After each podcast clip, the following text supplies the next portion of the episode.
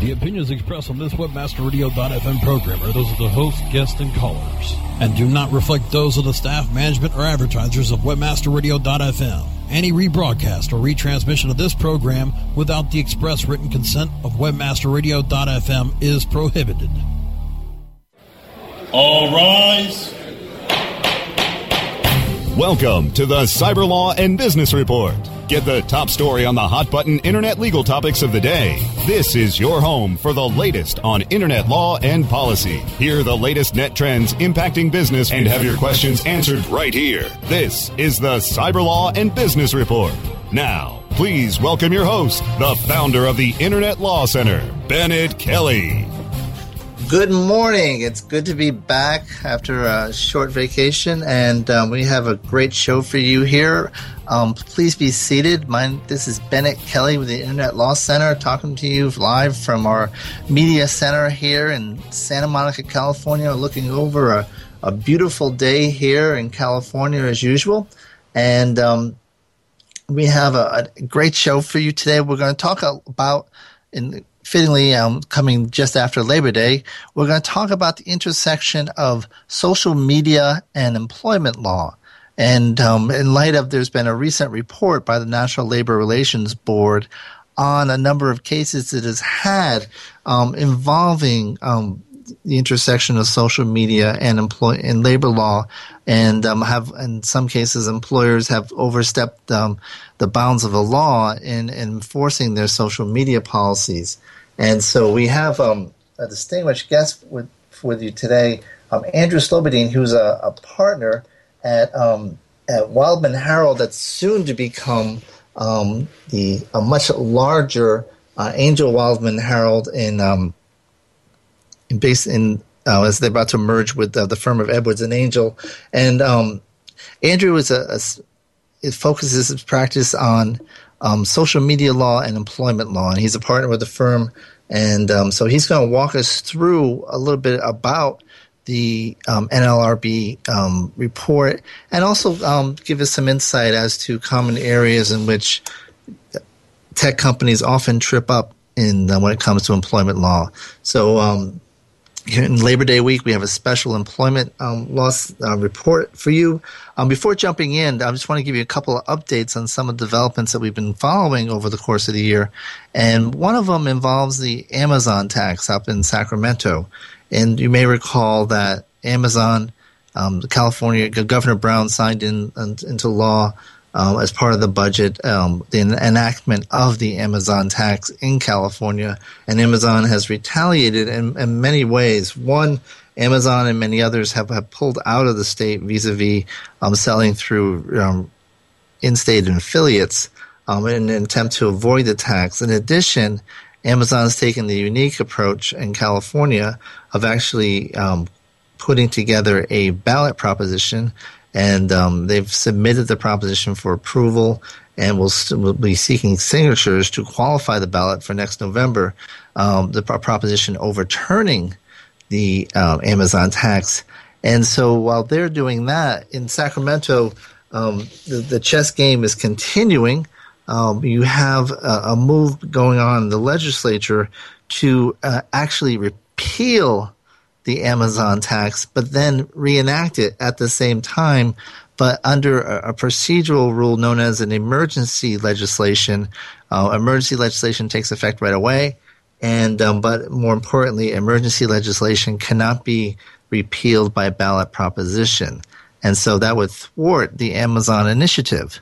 Well, Amazon has responded um, with their own chess move, and they are all made a proposal to locate several distribution centers in California, when bringing several thousand jobs to the state um, in exchange for more or less a, a two-year ceasefire on the sales tax issue. And so you have in this economy that, that creates a, a definite um, hard choice for the, the policymakers in terms of do you choose jobs or do you choose the revenue, which was substantial according to some estimates. So we'll be following that and keeping you up to date. But um, the uh, people on the other side of the issue, um, the um, the retailers, um, the brick and mortar retailers, primarily led by Walmart, um, have not taken too kindly to that proposal. They don't see it as a very serious proposal, but I've yet to see anything um, definitive by the um, by the Brown administration on what what their views on that. Um, and then another one, one other issue, just to plug before we jump into our show, is um, obviously there's a very important election coming up um, next November, but there's also one um, coming up this week. Um, the all important ABA Blog 100 is accepting nominations through Friday. And so we, we just want to remind you if you would be so kind as to um, pay a visit to the um, ABA Blog 100 and nominate your favorite blog, um, legal blog, which would be um, Cyber Report, of course. Um, and we will post a link for you um, to help you to do so. But enough self promotion there. So, Andrew, are you with us? Yes, I certainly am. thank you for joining us. I hope I didn't butcher too much the new name for your firm. Oh, not a, not a problem. It's uh, Edwards Wildman Palmer. Uh, it's Edward. merger of uh, Edwards Angell Palmer and Dodge, which is a uh, traditionally a Rhode Island slash Boston based firm, and now I would like to say that the new center of gravity is here in Chicago, but uh, uh, you know that's to be determined. Um, and it is a beautiful, beautiful day here in Chicago as well, and I look forward to talking to you. Thank you, and uh, you know I've always have been highlighting you know the the very quiet and stealth-like but ongoing um, effort by um, plot for, for Rhode Island for Rhode Island world domination. So um, we're, we're slowly getting there, it seems, with this merger. But um, I, having just I just came back from there, and actually, I hope hopefully I won't be slipping into an act, my Rhode Island accent during the show. But um, so Andrew, I, am thank thank you for coming on, and there's been a lot of um, buzz about this um, NLRB report. And wh- why don't we start off by, well, first of all, um, just um, let's, let's play lawyer for a second. Andrew is here. Um, he, he, is a partner in this firm, but the views here are his own. Um, these are, the views he gives here are for informational purposes and entertainment purposes, and not necessarily meant to be relied upon as a legal opinion. And um, neither are they sponsored by Major League Baseball or National Football League. So, um, having said that, or, or, two out of three dentists, I think. Um, Andrew, um, what is the NLRB? So let's start there. Yes, and thank you for starting there because I think to understand this report, it's very important to understand a little bit of the structure of the NLRB. Um, because that that's the only way to really understand its importance. So if you'll excuse me for being, giving a little bit of the National Labor Relations Board. Um, oh no, quite a right. Background here is this report was issued by a guy named Lafe Solomon, who is the acting general counsel of the National Labor Relations Board. He's in Washington. He's only in place until you can fill me in here until you know the he's a he's a recess appointment until the recess appointment expires, and he is essentially the chief prosecutor for the National Labor Relations Board. And so traditionally, the you know the NLRA, the National Labor Relations Act, which was passed in 1935. Um, puts a lot of power in the general counsel, and since then they've been issuing what's called general counsel memorandum, which this is one, which essentially says when they let me step back even a little bit more here. The general counsel sits in Washington, and the various regions of the National Labor Relations Board go to them for advice, or the Washington basically imposes advice on them. And the issue that Lafe Solomon decided to take up was social media. Um, because of all the um, hoopla surrounding social media recently, which I am for a firm member of the hoopla committee for social media. Um, so, so, so that's what he's issued here. But the reason I give that background is because he is just the chief prosecutor. He is not the National Labor Relations Board. So essentially, what he is saying is which cases have he advised the various regional offices of the board, as it's called, uh, to go forward and issue a complaint and have a trial over. Um, and so that's what this is about, and it basically tells you, to the extent that there's any kind of, you know, clear advice in there as to what his opinions are. And his opinions are not to be discounted because he is the chief prosecutor and he's, um, you know, represents himself and the current standing of the board. But the NLRB, as I'm sure you know, given the recent Boeing, you know, hoopla and everything, is a very political body.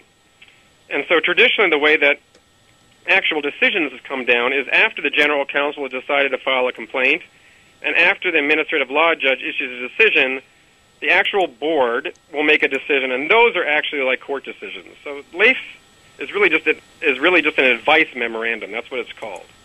Um, and so the NLRB is composed of five members traditionally, um, and they issue decisions, and then decisions from them go up to the circuit courts of appeal. Um, and so the decisions are made then. And the NLRB is an incredibly, incredibly political body for reasons that anyone who follows labor law uh, and the current makeup of the Congress would appreciate. Um, so I'm happy to discuss, and I, I look forward to discussing with this, this, General Counsel memorandum. But in some ways, let's put brackets around it and sure. realize that, to a large extent, it's a and maybe history will tell will speak to this. It's a who cares almost, because what really matters is what the NLRB decides, um, and and then it also matters what the uh, circuit courts decide. So, I guess with that is the, the background I would like to give. Um, so, specific- so, would one way of looking at this really be a, a shot across the bow that you know, this this is something that um, basically policymakers in Washington are looking at, and where um, this report cited uh, potential oversteps of the law. Um, these are areas that you, that are potential landmines um, going forward, but nothing really has been adjudicated on that issue yet. Right. The reason this is a big landmine is because for most NLRB matters, most of the employment world in the United States, especially like startups or whatever, could care less because they, you know, union. They're like, I don't have a union. I'm not going to be unionized. So like, why do I have to care? But this decision uh, is a little known Im- impacts a little known area of NLRA, so the statutory regime that covers not just union employees, but it also covers non-union employees. Okay. So that's why, for instance, um, I have been getting incredible amount of calls about this, and I think why I'm speaking with you today is because every company needs to be, to some extent, concerned about this area. It needs to to um, focus on it going forward. And so let's. Uh, why don't we take some of the examples? Um, sure. And uh, so um, there were certain things that they said you, you couldn't do because it was interfering with um, workplace um, kind of collective activity. Um, you were interfering with the uh, workers' right to comment, for example, on um, their work work conditions with fellow employees. Right. Um, so, um, what what was wrong with that? What, what, basically these are all examples of an employer having some taking some action or having some policy based on their employees' use of social media. Yes. And so, what what are some of the things that they found to be outside the scope of the law? Okay. Well, if you if you read this memorandum, and I would say that this memorandum is not very helpful. It, it's an advice memorandum that doesn't provide a lot of advice. Um, simply because, as like any politician or political figure in which the general counsel is one, um, uh, you know, it kind of gives cases in which the employer was found at fault, and there were cases in which the employer was not found at fault. And the right. general tenor among the, the labor law community is it's kind of hard to pierce exactly what his opinion is. But okay. to the extent I would go so far as to say what I think, what I got out of this this long report this 24-page report, is that Lafe Solomon, and let's say by extension the Obama administration, believes that um, social media is yet an- is just another location by which employees could engage in concerted activity. Um, I can guarantee you, which is protected you, by the, the labor laws. Yeah, so let me step back a little bit too in terms of concerted activity because let, let's this law is really, you know, social media, and I think you would agree, Bennett, is in some ways a very new, exciting area. And let's take it outside the employment law in general. But in some ways, uh, social media is nothing new. It's just another way of humans communicating, uh, of which, uh, like email, I would say, is um, social media in some regards, kind of the forerunner to social media. Are you, are you with me there? Or? Right, yeah. Okay. So there is a whole slew, and that's, that's an exaggeration, there are, there are cases at the NLRB discussing this, in, this specific issue in the context of email. So, for instance, an employee who sends out an email to his or her colleagues lambasting a supervisor or the employer or whatever, you know, is that protected? Because the law here, let me let's let's just talk a little bit about the legal structure because it's important to understand where this is coming from. Is that under the National Labor Relations Act, employees have a right to form a union or to get together as employees to form Eh, which is called concerted activity. Okay, collected concerted activity is the magic language in labor law. Okay, and you don't have to do it in the context of a union. So, for instance, in my background, I was helping an employer who was an anesthesiology practice, of which they had highly, highly paid anesthesiology employees. Right. And one of them was lambasting. There was a group meeting of all the doctors, got together, and she lambasted the head of the practice, of which he fired her. Now, the, the regional office here, Region 13 of the National Labor Relations Board, was going to go to complaint, saying that she had a right to stand up and talk and complain about her employer. Um, there's also a case I dealt with, though, that was for a manufacturing um, entity in New Jersey, which had employees just complaining about supervisors. Um, in both of those cases, the board had decided to go forward. So, in some senses, this is just yet another one of those concerted activity cases.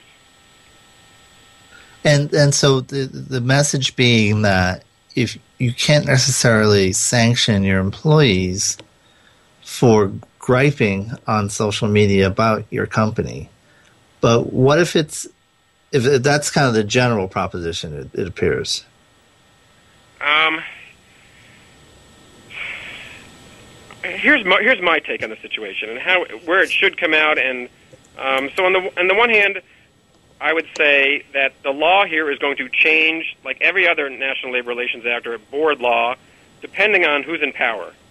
Correct. So, so, to the extent the Obama administration can actually get five sitting members of the National Labor Relations Board, of which I think we're down to two now, um, they are going to rule and find a lot of cases. Um, they're going to go to complaint, meaning the general counsel is going to go forward, and they are going to find against employers in in in various cases um, that a board that a Republican GC or Republican board would not. But right. you know, what do we get from this in terms of what should employers or startups do? I mean, they don't.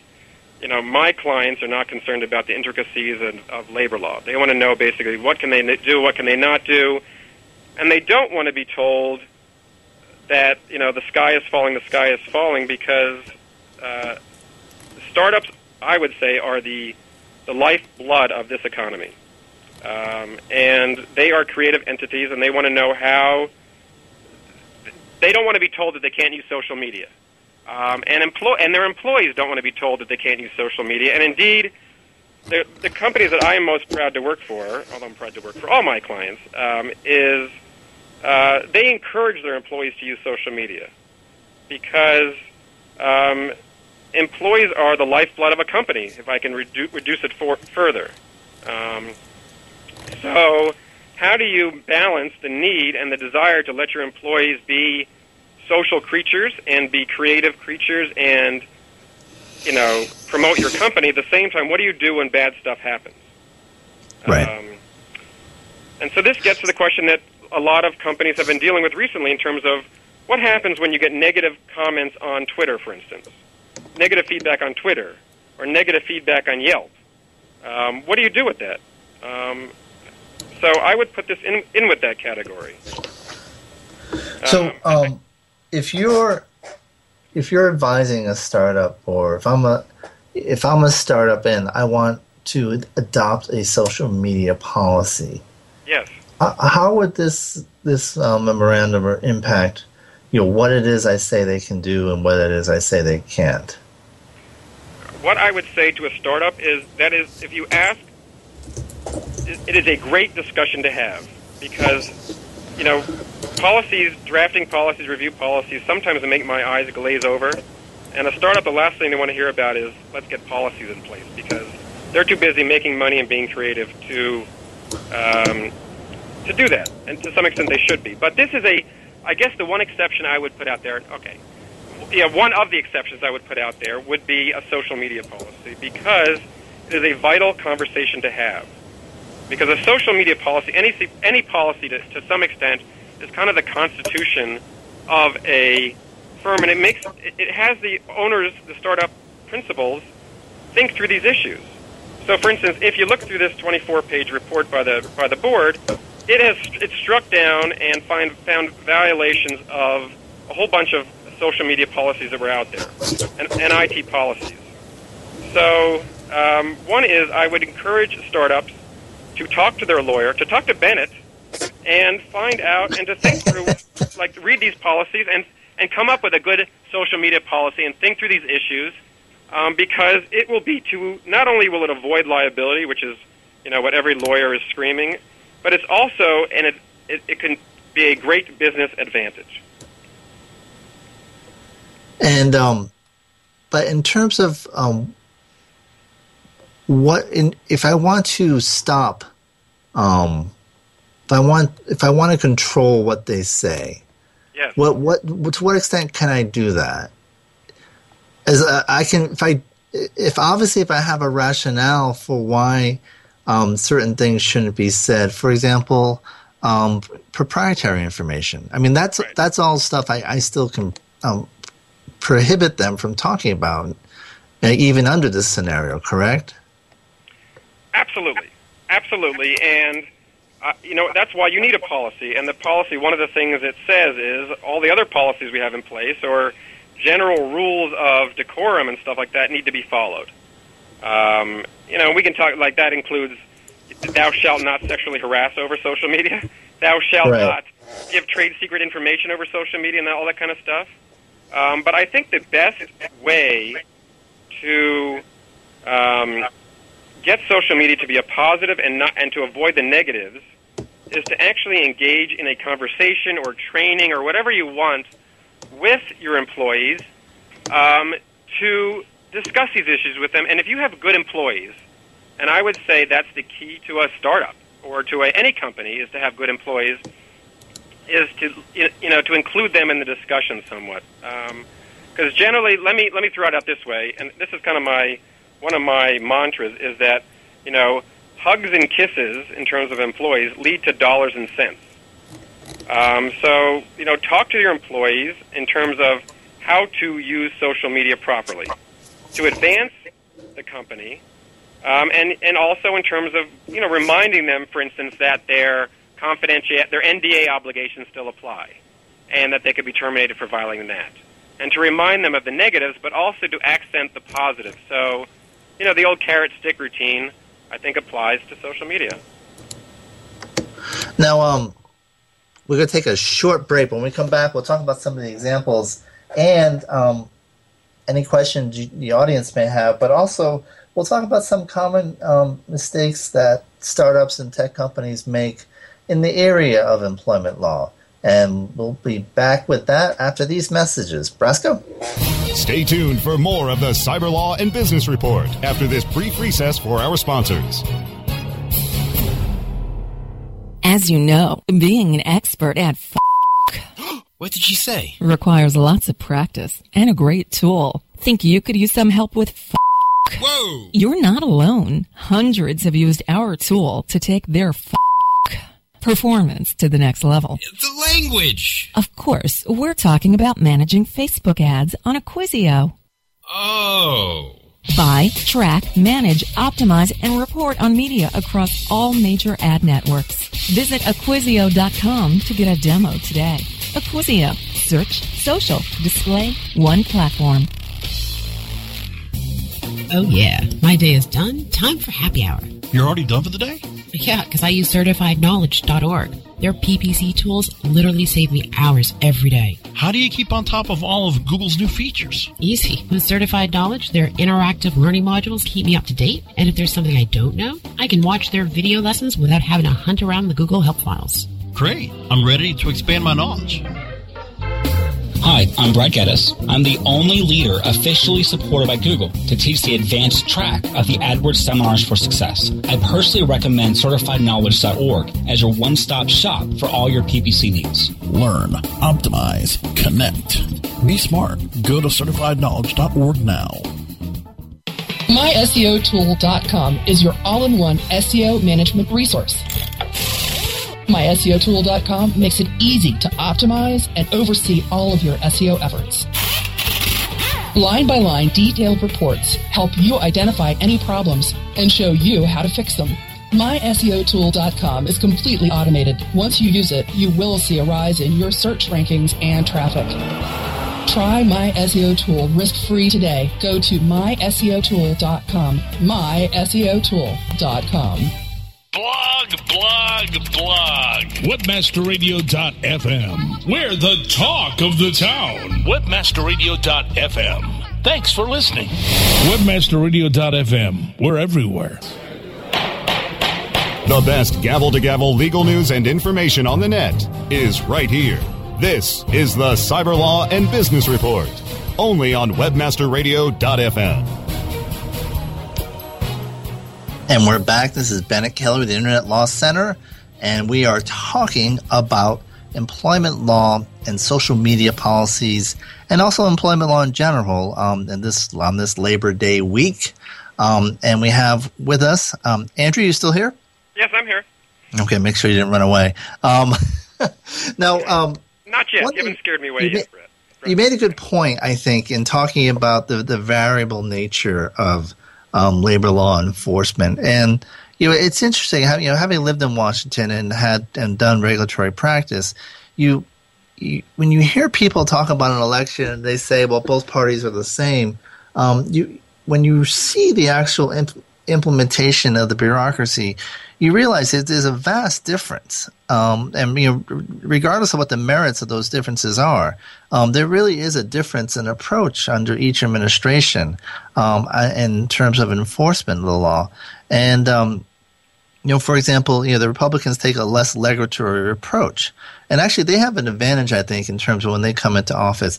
I think it's easier for them to implement their agenda because they have the, all they have to do is more or less slow down or, or stop um, the wheels that have been, been moving under the Democratic administration that may have preceded them. And so, to an extent, you know, they, they achieve a lot very quickly because it, it's easier to um, you turn something off. It's much harder to turn something on and then get it um, you know uh, up to speed and, and moving in a certain direction. And so, um, if so, for example, in this case, you know, some of the pronouncements here as to what might be considered to be um, against the uh, National Labor Relations Act, um, you know, by an Obama administration, um, would most likely be uh, or may not be necessarily be um, prohibited under, um, say, a, um, a Romney or a Perry administration if that should happen. Um, so, God forbid, may I say, but oops, there we amen, brother. But um, any event, um, some of the things that they the report found was that, um, say, for example, you you made an you made an example about um, making comments that were uh, offensive or um, discriminatory. That uh, that that necessarily wouldn't necessarily be protected under the law. And I think that was one of the examples that the report found is that there was no protection for an employee's um, disparagement of um, disabled workers on the social media um, boards. And um, but um, discussion of actual work conditions um, was something that was protected. Yes. And that gets to the nature of what, how you prove a concerted activity case. So there's basically two elements. I'm going to try to put it non-legal speak too, but there's essentially two elements of a concerted activity case to move forward. The first is you have to have concerted. So it means you get a group of you have to have a group of employees who are acting together. So one thing that you could pull from this report is that the current administration is saying so long as there's really group activity, so like a bunch of the all, all the employees or more than one employee is griping about the same thing, then you've got the concerted element. But if you just have one employee looking out for his or her own interests, you know, there's a long line of cases that say that is not concerted, so therefore that case fails. Okay, um, and the second element, or the second thing you've got to prove, is that it's for, again, for some em- employment purpose, or so in other words, it's to um, is regarding wages um, or hours or other terms or conditions of employment, which gets back to the wording of the act. Okay, so it has to be something work related. So, for instance, if I was to be, if, if you and I, uh, Bennett, worked at the same company and we were complaining about uh, the Republicans um, and we got fired, we'd probably be SOL there. just because that's not for the you know the, for the benefit of our employer, so to speak. Right. But if we complained about our boss or we complained about the working conditions, then that probably would be protected. So it's got to be something work related. Is the other piece I- of it? It's interesting. The uh, the memo refers to an instance where an employee did not lose the act's protection when she referred to her supervisor by such terms as scumbag, which we all know that's a legal term of endearment. Um, as to the place of the discussion, the Facebook postings did not interrupt the work of any employee because they occurred outside the workplace and during non-working time. As to the subject matter discussion, the comments were made during an online employee discussion of supervisory action, which is protective activity. Um, Regarding the nature of the outburst, the name calling was not accompanied by verbal or physical threats, and the, bound, the board has found far more egregious name calling protective. I'm kind of curious what that far more egregious name calling is, but um, so it's kind of what you said is that as long as your um, your comments are related to work in your working conditions, then you, you may be protected by the act. And as an employee, excuse me, as an employer, you have to allow your employees that latitude. It sounds like. Yeah, there's two. That gets to a very important piece here. So let's assume that the general counsel can prove what I just said earlier in terms of and a bunch of employees getting together to gripe or complain about work work activities. That that gets you know at least halfway there in terms of liability. There's two ways that an employer can then get out of it. Essentially, one is to show that the employees who were acted against because of their group activities. In other words, we terminated someone for posting something on Facebook. Um, so, and let's say that that the general counsel generally will not have a hard time showing that Facebook is a group activity, um, and it's and they're and it, so long as the gripe was something to do with work, especially if you have a Democratic general counsel, that'll Mhm. get you the two elements that I just established. But there's two ways an employer can rebut that. One is to say that employee would have been terminated anyhow. And the way an employee, an employer shows that, and in all these cases, I I don't remember seeing any that actually proved it because social media is so new, but is essentially to get out there what I call good comparables. So the employer shows, listen, we terminated someone else for violating something similarly, so it's not because this person was on social media or because they were griping about a work thing. We have this other thing where someone did something else, and so we have a history of doing this, and it's not to get at union activity, to get at concerted activity. Um, so that's one way to do it. Um, an employer, the second thing is the curse words that you were mentioning, the what do you call the scumbag defense. Um, under the scumbag defense, you can say that some the actions of an employee were so outrageous that even if it was protected, you now lose protection. Um, and so that's what employers get to. And there's been some Republican um, circuit courts. Um, well, right, circuit courts are all impartial, but some sometimes, dare we say, some of the ju- justices on there, judges on there, are, are um, you know, uh, have Republican leanings or whatever. So they have found that curse words and nastiness take it out of the act. And I and I and I would venture to say that regardless of what Lafe Solomon says here, some of these cases where they found a violation, circuit courts, certain circuit courts would find no violation because, you know, I can easily see a Republican judge saying that scumbag is outrageous and not allowed. But the other hand, other part you need to know is that in board law, which goes back again to 1935, there was a whole slew of cases in which um, employers have ha- tried to say to use a scumbag defense, uh, essentially that an employer was so horribly egregious to supervisors, and there's all loads of cases like even like threats, like veiled threats, and using the F word and screaming, all of which were found by boards going way back to not take protections away from employees. So it'll be interesting to see now with our new genteel, you know, population. I don't know. We can we can discuss about that um, as to whether where that's going to come out here, as to where the line is, as to so. For instance, you're allowed to. I would assume that you're not going to lose protections of the act if you put an exclamation point, right? Right. On the other hand, if you if you use you know absolutely every curse word and you say I'm going to go home and I'm going to you know do violence to you and your family, I would say that most courts and perhaps even a Democratic board would say that is out that is outside the boundaries and not allowed. It's the middle ground between there that's going to have to be um, come out in terms of case law. So, so ultimately, this election coming up is about um, whether we have a pro scumbag NLRBA board or or not, right? um, uh, you know, there's, there's a lot of labor issues that are that are going on right now. Um,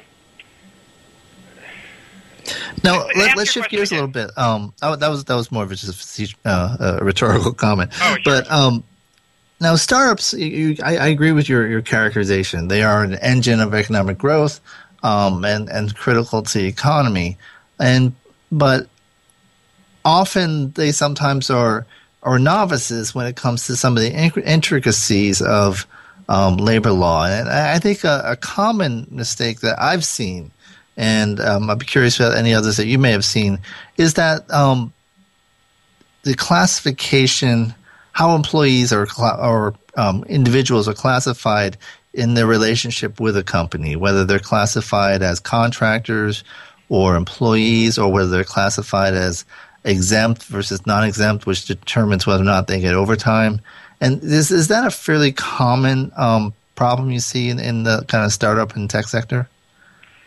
Bennett, you really um, nailed uh, exactly the two main issues that startups are facing in the in the, in the tech world. Um, I, exactly, one is independent contractors, in other words, versus employees, and the other one is exempt, non-exempt. And I can tell you that. Um, I mean, I'm heading out to California next week or the week after to advise a tech startup on specifically these two issues. And there's a huge, huge social media company that's you know come out of Chicago recently which I have advised on the exact same issues. So it is not, it's every tech company faces it, and there's very good reasons why tech companies face it. And again, like social media policies, it, those are very important discussions to have with your legal slash business advisors. So let's start with the first one, the, the issue of a contractor versus a um, an employee. And this is this is important for tax reasons and it's, it's something the IRS actually watches carefully, particularly in the tech sector because of the the common the, the, the frequency in which companies trip up in this regard. And, and the key issue there would be is is um, how independent and the control that, that a company exerts over the individual. Right. The independent contractor versus employee issue is a very important one. First of all, because it's easily found out about. I mean, every every employer essentially does some kind of calculus in terms of how much will it cost to fix this and to gain some certainty versus how much how likely is am I going to be found out. This issue is easily found out found outable because it, it impacts not just taxes, whether you take someone's taxes out and all that, but it also in terms of whether someone gets unemployment. And that's the way most companies get found out is someone who leaves, files for unemployment, maybe just because they have no idea whether they're entitled to it or not, and then that that agency who, in California or here in Illinois, wherever it is, um, says, "Hey, wait a second here. The company's saying that you're an independent contractor and they didn't have to pay unemployment tax. You're not entitled to unemployment." And then they say, "Hey, wait a second here. This is a company. Let's let's do an audit of them." And there's loads. Of, I mean, I can tell you in Chicago, in Illinois, the our Department of Labor, Illinois Department of Labor, is having a field day at auditing tech startups for this specific and, issue. What's what's I mean, we're going to take a break in a sec, but very briefly, what what is the uh, what, what type of penalties are imposed in that case? There are penalties in California. Even like there's a list of six or seven. So you've got tax penalties and liability. You've got um, Department of Labor penalties. You've got um, there's just a whole slew of issues. I'm not. I mean, I can. It's something that perhaps is worth blogging about, but just take my take it for granted right now that it can be a whole lot of problems for you if you get that wrong. And, and let me also step back a second here. Is you know, so generally, there's two te- you know, there, every and even to make it worse, under every different law, under discrimination law, under tax law, under unemployment law, they all have different tests to determine whether someone is an independent contractor or employee. The IRS has, you know, like double digit tests and it, it, it makes my head swim, and I, I live this stuff and breathe this stuff. So, what is a tech startup to do? It essentially comes down to what you said, which is control. So, in the general day to day activities of this worker, independent contractor or employee, is he or she taking direction from the employer, or is he or she really independent, doing and using his or her own discretion as to when to come to work, what to do, you know, all that kind of stuff. And the, the test that I would say is, is more helpful rather than the control test, although it's, it's the main element of the control test, is what I call the duck test. So essentially, does this worker walk and quack like a duck or not? Or walk or quack like an employee or not? And I think, you know, so for instance, if you have an executive assistant who takes direction and all that, they are going to be a um, employee because they essentially executive assistants are, are generally employees. You know, like, and so all these tests look at various what I would call duck factors. Does this employee worker, you know, have his or her own bona fide company? And I mentioned the bona fide because various because smart tech startup people are always like, well, what happens if we have this person have his or her own company and blah blah blah, and work up all these different ways to make it like when you were doing a tax deal to make it legitimate. But this is not tax law. Like departments of labor and the EOC, whether or not they acknowledge it, have a duck test. So does it appear to be a legitimate uh, independent contractor relationship, or does it look and feel more like an employment relationship? And that is ultimately the conversation that I have with my clients. All right, we're going to take a short break. When we come back, we'll be talking about ducks, employees, social media, and other um, fascinating topics after these messages. Stay tuned for more of the Cyber Law and Business Report after this brief recess for our sponsors. As you know, being an expert at f- What did she say? requires lots of practice and a great tool. Think you could use some help with f- Whoa! You're not alone. Hundreds have used our tool to take their f- performance to the next level. The language! Of course, we're talking about managing Facebook ads on Acquisio. Oh. Buy, track, manage, optimize, and report on media across all major ad networks. Visit Acquisio.com to get a demo today. Acquisio. Search, social, display, one platform. Looking for a white label SEO and social platform for your clients? Think eBrands. Free and unlimited SEO audit reports. eBrands. Premium Facebook apps and welcome page creators. eBrands. Twitter management app, analytics, and mobile site generators. eBrands. Let eBrands manage your search and social media campaigns and give you and your clients access to their white label dashboard, which have great reports that will wow your clients and deliver great ROI and results. Try eBrands for 30 days. Go to eBrandsWithAZ.com or call 1-866-625-5717. That's eBrands with a Z for eBrands. Do you look at the task of ranking your site at the top of the search engines like you would climbing the top of Mount Everest? It doesn't have to be. TopSEOs.com knows how hard that climb can be, and they can make top ranking a reality. Top SEOs sends you to only the right search vendors and agencies that they know will work for you. Since 2002, TopSEOs.com has reviewed and researched the best search engine marketing agencies and solutions providers. Don't risk the cost of falling off the proverbial peak of search rankings. Let Top SEOs give you peace of mind. TopSEOs.com, the independent authority on search vendors. Podcasting at the speed of sound. Webmasterradio.fm. The flamethrower. Webmasterradio.fm. We're everywhere. The best gavel to gavel legal news and information on the net is right here. This is the Cyber Law and Business Report, only on WebmasterRadio.fm. And we're back. This is Bennett Kelley with Internet Law Center for the final segment of the Cyber Law and Business Report. And just a, a brief announcement. Um, there's been a lot of buzz this month about the um, the final episode of All My Children, the long-standing soap opera that is coming to a close and is actually moving to the web.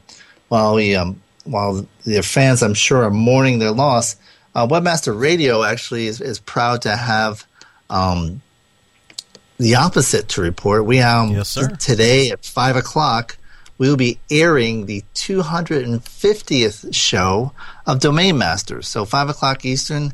Um, join us. It's we're not quite up to the uh, All My Children legacy yet, But um, you know, congratulations to them on the 250th show, and um, I hope you guys will tune in or uh, download the uh, the podcast. Ben, if I can just, re- um, if I can just uh, chime in real quick, it's such a big deal. The the fact that that is the longest running weekly podcast series we've had on the network. Uh, the fact that it's lasted so long, the fact that we actually just recently re uh, got the the series uh, jump started once again, and I can tell you we're going to probably reach 500 at some point. I don't doubt it. And, and the rumor is is that Susan Lucci will be on a future segment of that show. Erica But, Kane, um, God, can I tell you? You want to talk about somebody that has lasted 30 years and still looks amazing? I mean, she looks the same. I She mean, it's incredible. does. God bless. I mean, really, you want to talk about somebody that's lasted the test of time. Hopefully, that show gets somewhere. I think it's going to find a cable network somewhere. It'll find a new home. I think. Well, they're talking about it being online, but I just remember when I was in college, um, many many years ago, um, slightly after, just after Abe Lincoln was elected, um, and they had the uh, they had the wedding of uh, God, I can't remember. I didn't even watch the show, but they had Luke the wedding of Luke and Laura, and my whole floor in college, the dorm, they they actually had a reception. they bought a cake and everything, so Oh, it's had a it's had definitely had an impact in uh, in uh, the American psyche. So. Um, but uh, good luck to Susan Lucci, and Yeah. uh, you're always welcome on Cyber Law and Business Report. So tell your agent. Um, anyway, um, I'm sure I will, I will see if she tweets about us now. But um, getting back to employment law and the whole issue of, um, we talked a little bit about the independent contractor issue, and, and it really is just, um, I think in general, you, you get in trouble in the law when you, you try to be cute. When you try to pretend something is something that it's not, and I think that's that's really the heart of your duck test, right? That's right. With the possible exception of tax law, but I am no tax expert, so no one take any tax advice from me, whatever you do. but uh, that's it right. In terms of employees, as a general principle for employment, how to deal with employees, and this goes way above just independent contractors, but like in terms of discrimination tests and all that, like you've got like always, if you can, take the high road and don't be cute. I've had employers who, you know, even to spare people's feelings sometimes, they will give an excuse to an employee that's not exactly true why they're firing or, you know, ending a relationship, and that comes back to haunt them. So, just like in my personal relationships, I demand, like, genuine, genuineness, genuineness, what's the word I'm looking for? Being genuine, and also Yeah, that works. truthful. You need to do that with your employees, too. To some extent, I'm not saying to be a jerk. In fact, I say by being nice, there's a lot of good things that come from being nice to employees, and you can always frame things nicely, but don't get cute with employees because the law, in some regard, is stacked against employers. They will assume that let's protect the employee slash contractor. Now, very briefly, because we're, running short on time, but the uh, the issue of exempt versus non-exempt in, in you know one minute or less. You know, what, when is an employee exempt or non-exempt? In I know it varies by state, but you know, what what are the kind of the key considerations? And that's the other key issue for startups, and it's a, it's the more financially risky one, the, the one that they need to.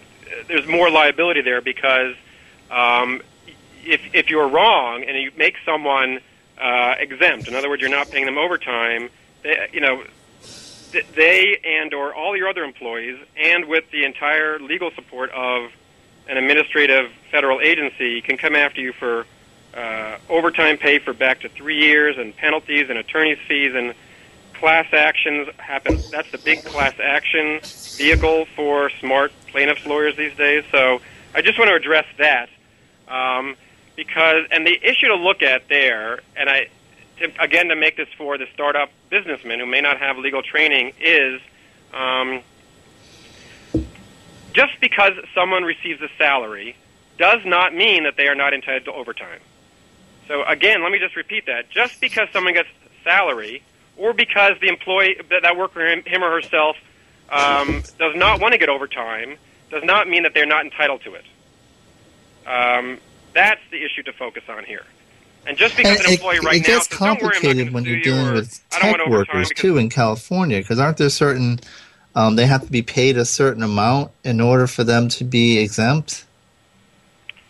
Uh, no. They, they, well, the answer is yes. It's a complicated issue. So there are certain things you have to look over, but you know, most workers, and there's an, also an IT exception. So a lot of startups are IT, so that has to be looked at as well. It's a very complicated issue. So I don't, I don't mean to overly generalize here. You know, maybe there's not a duck test for exempt, non-exempt, um, but the issues that, that you need to ask yourself if you're, if this is your excuse for why you don't pay certain employees overtime, one because they don't want it, or two because they get a salary, that doesn't cut it. Then you need to call your lawyer and, and, and explore further. No, I think that it is. I think I agree with you. It is complicated, and it is one where that you have to check. Um, and I know in California that um, you know they, they they're kind of detailed regulations. Um, and so let me um, quick, very quickly go to a question in the chat room. Brasco, do you have the question? Yes, uh, Brian Donovan asks, can you ask how one would challenge their status as an IC versus an employee? Um, Andrew? So I assume this question is coming from an employee. Um, oh, here we go. He, he's referring to like if my boss calls me an independent contractor, but according to the legal factors I've read, I am an, a, a normal employee. Yeah. Um, I'm kind of torn here because on the one hand, I usually advise employers on how to deal with this issue. So I think as an employee, you have two concerns. One is you have a right to get what is coming to you. So if you are entitled to overtime, I believe you should get it. Um, and I believe that you, as any human being, you, de- you deserve to get what you want. But you have to, as any smart human being knows, you've got to be careful how you do it. So you could go to your uh, employer and say, I've researched the law and I know I'm entitled to it, blah, blah, blah, blah, blah. And you may get overtime, and you may actually be get it that way. But I would suggest, um, with, and I'm not referring to any company here, obviously, and, uh, and all the legal disclaimers that um, I could throw out here are, are now in place. Um, you probably don't want to be so aggressive about it because any relationship, including your relationship with your boss, um, is one of trust. And if you start going to your employer suggesting that you're going to sue this or that, um, that's not going to put you in good stead. Now, retaliation is illegal, all right? So, um, or arguably illegal, just like in other areas. Although this, you know, it's yet to be seen whether you'd be protected in that situation. But I think you need to ask yourself, how do I address this issue with my employer in such a way that I'm not doing it in a threatening manner? I guess but that the, is my answer to you. Then the, the issue too also would be um, is looking at you know, what type of role do you assume? You know, what type of control do they have? Um, where do you work? Um, what do you control your hours? And um, things of that nature. You know, to what extent are you an independent contractor? How independent are you? And you know, if if for example you try to exert your independence, what would happen? And um, so those are some of the things you might want to consider. Um, but you know, and also say the be flip honest side, with yourself. I mean, are you really an employee or are you an independent contractor? I mean, these, these go to larger issues in terms of your own one's own career. I mean, and there's uh, a benefit too. Why a some lot people like being independent contractor because yeah, they don't have taxes taken out. Yes, but it's also more of a prestige issue. I also represent a huge government contractor here in Chicago that has loads and loads of professors and scientists um, and grad students and people, you know, educated people who are far smarter than me. And you know, almost uniformly, they do not want to be non-exempt because they don't want to be seen as a blue-collar worker. Only blue-collar workers get overtime. Um, so I encounter this a lot. That often the biggest pushback is not, believe it or not, from the employers, but it's from the employees. They don't want to be seen as an employee. Um, they want to be think of themselves as an independent contractor. And those are Well, uh, legitimate issues to think about. Well, Andrew, thank you very much. Well, we're running out of time. Is there anything you want to um, plug? In any appearances or your website? Anything you want to tell us? How, how can we? What's the best way to reach you? The best way to, to reach me and to find out what I'm thinking these days in terms of employment law and the internet and social media is to follow me on Twitter. Uh, and my handle there is uh, labor law lawyer. Well, thank you, Andrew, and um, we appreciate you having on. Be sure to check, follow him on Twitter, and be sure to go to the ABA blog um, 100 and um, nominate um, Cyber Law, um, Cyber Report um, from the Internet Law Center. And um, damn, we have Susan Lucci on the other line, but we just don't have time to go to her. So uh, maybe next week. But I hope you'll join us next week um, for Cyber Law and Business Report. Um, and be sure to check look for us on the podcast on Webmaster Radio and iTunes. And um, feel free to contact us with any suggestions for future topics and anyone you might want to hear about. Um, let us know. But it's always been a pleasure. Thanks for being being with us today. And we'll be back next week from the Internet Law Center in Santa Monica. This is Bennett Kelley. Court adjourned. Have a good week.